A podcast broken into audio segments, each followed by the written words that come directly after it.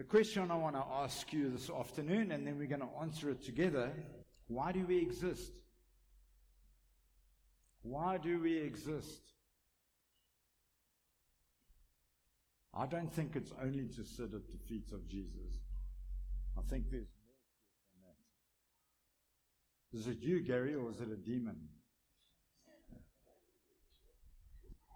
If you tell me which one it is, I'll sort it out.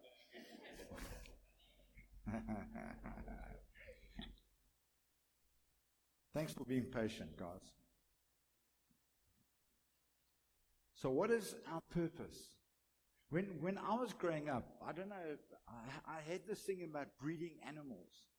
I bred hamsters, I bred guinea pigs, I bred rabbits, uh, I bred birds, every kind of bird you can think of. Uh, canaries, budgies, lovebirds, ringneck parrots. I even, I even started to breed uh, African grey parrots, but then we got moved to Nelspruit, so I actually gave them away. I only found out what they cost later on. Otherwise, I wouldn't have given them away. I sold them. But something, and I think the very first time I spoke in this congregation, I spoke about what do you see when you see a hamster on a wheel?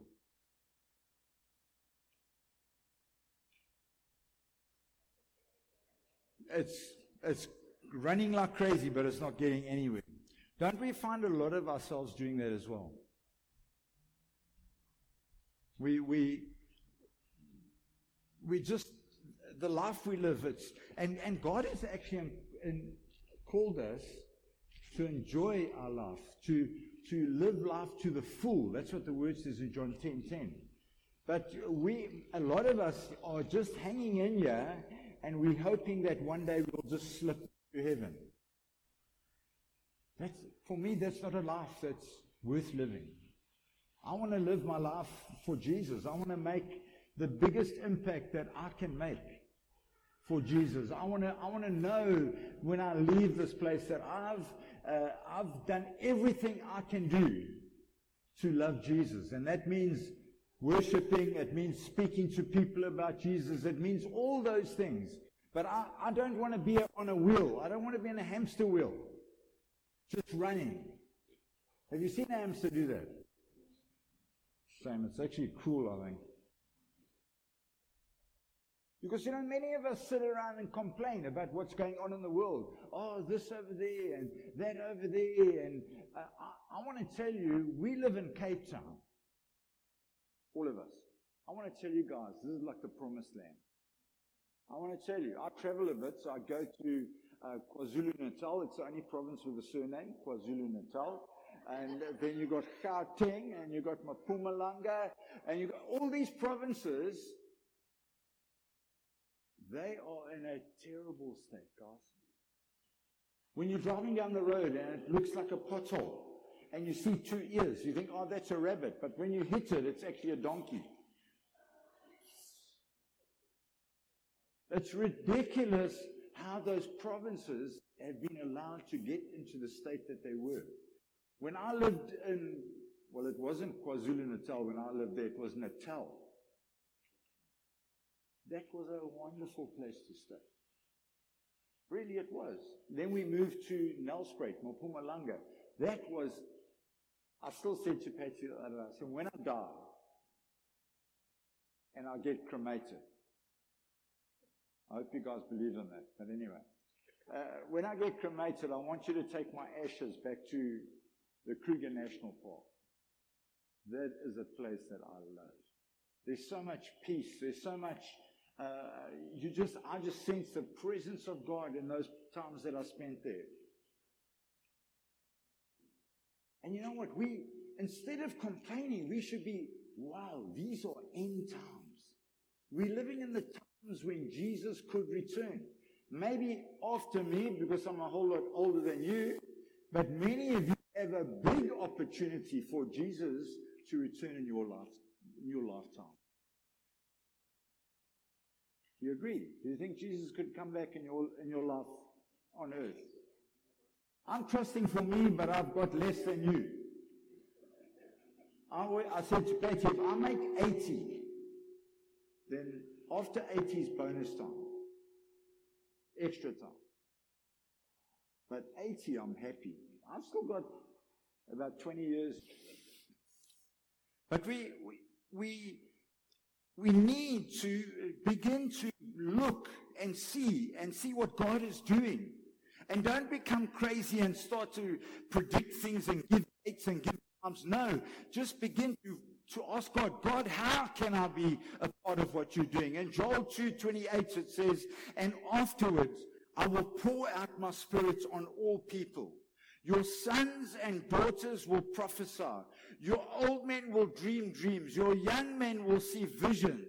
Even on my servants, both men and women, I will pour out my spirit. I will pour out my spirit on all people. All. If you will open your heart. If you close your heart, you, you won't be a part of what God is doing. You need to open your heart. That same scriptures is repeated in the book of Acts. And you need to know that God has a plan and purpose for each one of us. And it's not the same. Every one of us has a different purpose. God is calling you to that purpose, and God is expecting you to, to be able to work that purpose out in your life. So, what are you doing with your life? I just, I, I, was preparing this week and the Lord gave me this scripture. I thought it was, hey, this is, this is cool. I'm going to use this. So it's Acts 17 and verses 6 to 9. What are you going to do with your life? When they did not find them, they dragged Jason and some other believers before the city officials, shouting, These men who have caused trouble all over the world have now come here and Jason has welcomed them into his house. So imagine if your purpose is to cause trouble. Your purpose is to cause trouble. We caused trouble for Coral today. You could see he's never done this before. It was like trouble. When I walked in, he was sitting outside there. I could see, oh. But you know what? He did it. He did it. We, the things that challenge us, we need to do those things. I actually felt God say to me, tell Johandre to get Coral to do it. So he thinks I'm a good guy. Thinks is a bad guy. But you know what? We need to be those causing trouble. When you begin to speak about Jesus, no matter where you find yourself, you will begin to see trouble. You see here, these guys, it says, they're all defying Caesar's decrees, saying that there's another one king called Jesus. When they heard this, the crowd and the city officials were thrown into turmoil. Can you just see what's going And they made Jason and the others post bond and let them go. Part of your problem. Come on. Next week, we're going to have a line of those giving testimony. I caused trouble this week. This is what I did. And I don't want it to be your husband or wife that you cause trouble. I want it to be those that don't know Jesus because that's who they were causing trouble with. They were causing trouble with people who didn't understand that actually Jesus is our king. He is our king. They couldn't handle that. And so they caused trouble. For me, it sounds like fun, but let's go for it. I've had so many of those instances in my life. One day I'll give a whole testimony of those things. So why do we exist? Let's look at Matthew 22 and verses 37 to 40. Jesus replied, Love the Lord your God with all your heart and with all your soul and with all your mind. This is the first and the greatest commandment. And the second is like it. Love your neighbor as yourself. Love the Lord with all your heart. Guys, when we are standing in the front you're all standing around, you don't have to be in the front. Uh, when you're standing, you're lifting your hands, you're worshiping, you, you're lifting your head, as Johandre said, and you're worshiping God. That is loving God. When we worship, we are loving God. That is the time we worship. Do you know the Jewish people, when, when they went through a really bad time, and they would do the repentance thing and sackcloth and ashes, And then what they would do was they would call them out and they would tell them to stand and they'd put their hand under their chin and they'd lift their head and they'd say, See your God. See your God. And we need to be those that see our God. God wants to restore our passion for Him. This week I had the wonderful news that my youngest son is splitting with his wife. Yeah. He's splitting from his wife and he's probably going to get divorced. They've been married two years, man, or three years. It's nothing. Not born again, used to serve the Lord with passion, used to lead worship, was a wonderful musician, a good sportsman. Every, he had everything going for him that could go for him. And then he just spun out to this stage in his life. And he, he, he said, I'm leaving church. I'm not coming back to church. I haven't had a revelation of who Jesus Christ is. When we have a revelation of Jesus, we worship. That's, that is why we worship. So he's, they, they decided, like he was not emotional. I think I was more emotional. Me and Patty were more emotional than him. It's no, no, no, we've decided we're going to split up. And so we've told him, come stay with us for at least a month. He's already, he knows. He knows.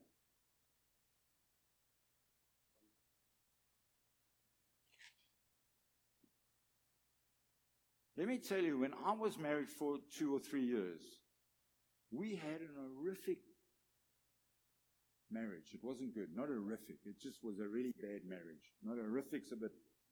Sorry, babe. I, I didn't. I didn't say that. Men, you don't say that. Especially when she thinks it was a good marriage. No, she knew it wasn't a good marriage. I can tell you that much. And so we could have just stopped being married as well. But you know what? We had Jesus in our life. The difference between my son and us is we had Jesus. The first seven years of our marriage was difficult. It's amazing. We're at, at about seven years, we had the church that we were going to, the pastor one day, our, our, we were having an argument at home like we normally were, and there was this knock on the door. He said, You and you in my office on Friday at 3 o'clock. Whoa, okay. Because I, I thought I had it all together. I had a really good job. I was earning a really lot of money. Ah, so use the hand mark.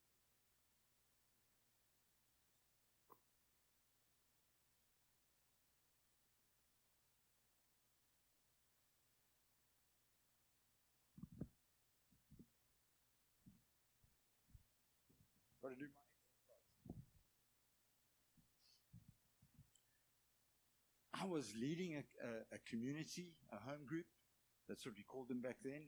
I, I, was, I was on my way to becoming an elder, and yet I had a marriage that was terrible. Terrible. And so he called me into his office, and he became not my best friend, he was like my dad. Because my dad died when I was very young. Well, not very young, I was 20. It was before my 21st, he died. And uh, so we went down there. And for six months, we went there every Friday. And then Patsy stopped, but I had to go for another six months. I didn't think that was fair. He was, uh, come, let's have a cup of coffee. Uh, I thought that's where I think Josh Gen got it from. But anyway, he, uh, he just, he just spoke into my life. Things broke. Things opened up. But what is passion? Passion is not, love is not only obedience, because we all say, you know, obedience is God's love language.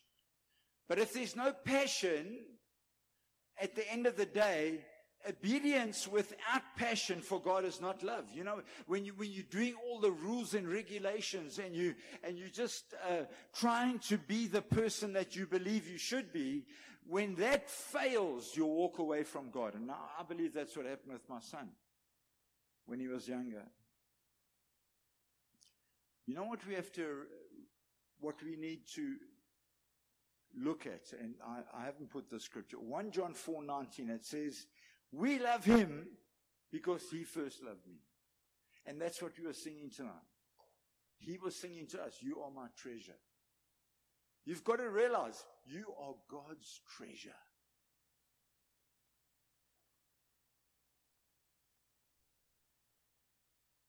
The second part of why we exist. Love your neighbor as yourself. You know what I've seen in the church? I see people that serve become committed. there all the time, always ready to help.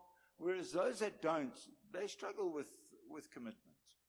And they, they just don't, uh, uh, and, and for me, it's a, it's a thing of loving your neighbor. You know what? Are you loving the person that you sit next to at work? Are you looking for opportunities to speak to people about the love of Christ? And you know what? It mustn't be a driven thing. It's when you spend time in, in, in, the, in the presence of Jesus. People just sense that love. So people don't often sense it with me. So I tell them I'm a pastor, and oh, then I, then I can get my way in there. But as I've, as I've got older, and I've become more of a father than a brother, people, they generally, I'm, I'm, I've become quite a soft person. I was really hard when I was younger. I really was. But you know what? We, we have to, we have to love people, man. We, do you love people? If, if you don't love people, are you sure you're saved? Because this is God's creation. He's put us together. Do you love one another? Go make disciples. How will people hear if we don't tell them? And you know what? It's not always with words. Sometimes it's the way we live. People look and they say, wow, there's something different about that person. And then they ask you, so what's different about you? And don't tell them you're a vegetarian, tell them you're a Christian.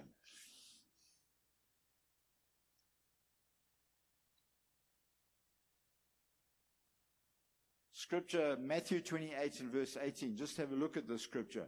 All authority in heaven and on earth has been given to me. That's Jesus talking. So he's got the authority. Then he says, but you go.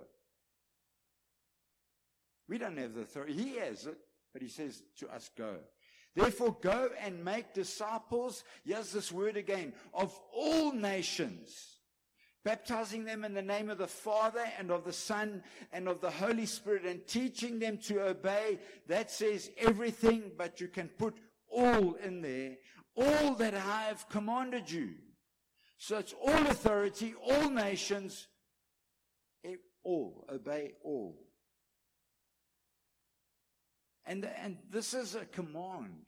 I don't know, how many of you guys are old enough to have done army training, defense force training? Sheesh. I'm the only guy here. I saw that hand there. I saw that hand there, and I saw that hand there. But let me tell you, a corporal is like the lowest rank in the army. But he chases you from the day that you arrive there. And you don't argue. If he says go, you go. And it's like that with Jesus. He's saying, guys, you need to go. It's, there's authority. He has authority. He says, now you go. We've been given an inheritance. In Psalm 2 and verse 8, it says, Ask of me and I'll make the nations your inheritance, the ends of the earth your possession. Isaiah 6, verse 1, speaks about the time where the Lord's robe fills the temple. And then the Lord says, Who will go? And Isaiah says, I will go. Who's what Shrek? Pick me, pick me. Pick me. That's what we should be saying. Pick me, Lord. I'm ready to go. Pick me. There's, for me, there's just such a, a sense of this afternoon, I, I, really, with that song that happened, I, I, I really just feel that we need to be those people that are prepared to set aside preference. We don't want what we prefer. We want what we convicted of by the Holy Spirit. I've come to this place while I was on leave where when you lead a congregation and oversee this hub that I'm a part of, we, you're always telling people you can't do this, you can't do that, you can't do this. You need to change that and do that. And I've actually got to the place now, if the Holy Spirit does not convict them, they won't change. And so I will, now it's like, Lord, you convict him. Because you know what? I can't look over your shoulder. If you're looking at pornography, I'm, I don't know, but God knows. And he will convict you. His finger will be on your heart.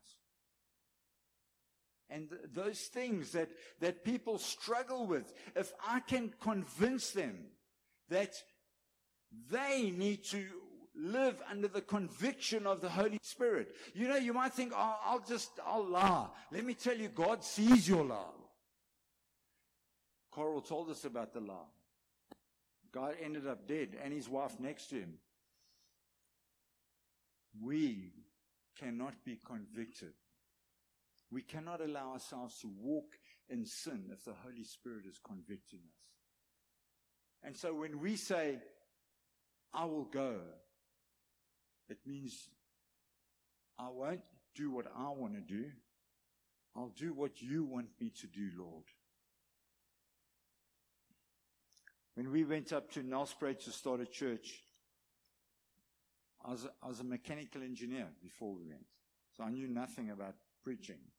I preached once or twice in the, in the local church that I was a part of, and I don't think it was very good. But anyway, uh, they said they've got an opportunity for somebody to go. And Patty and I said, We'll go.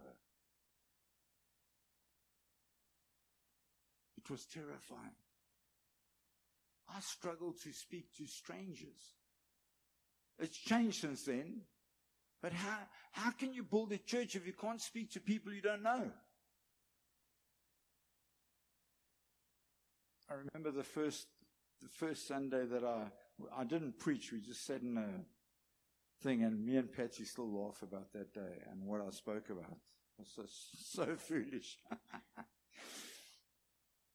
but you know, I said, I, am a mechanical engineer. I used to tighten nuts and bolts. Now I tighten nuts and bolts in people's head. But you know what? We, we had to say, we'll give up our job, and I'm not, I'm not putting this out there to make you feel bad. I'm putting it out there for you because I believed the reason I existed was to go and start a church in Nelspruit and I hadn't have a clue of how to do it. And so I went. We went. I went with three little boys. My, my boys were, I think the youngest one was five, four, six, eight.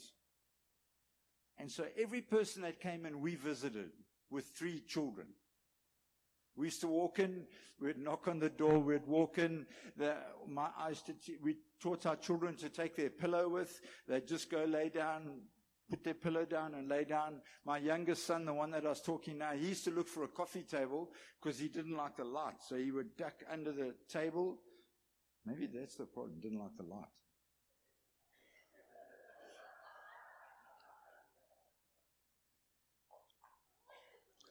But you know what? It was so inconvenient.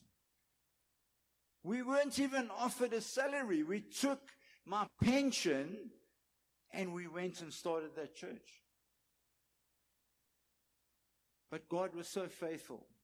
Within six months, what we needed as a salary was coming into the church.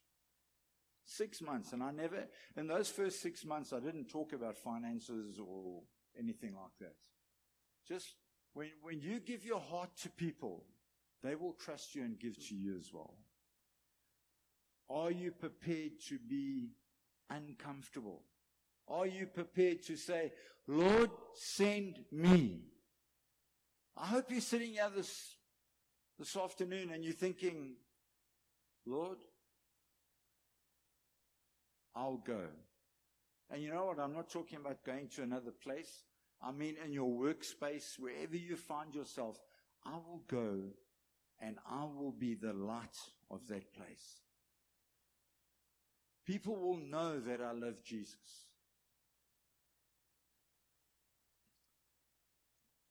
So, Lindy, I wonder if you'd come up and tinkle the ivories. While, while, while she's, Lindy's going up,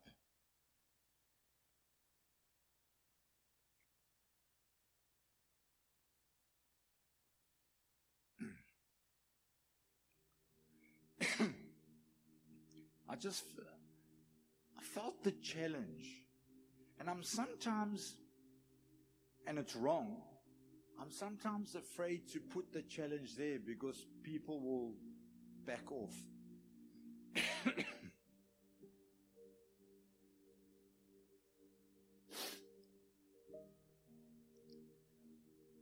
but this afternoon, are you prepared to say, Lord, here am I, send me?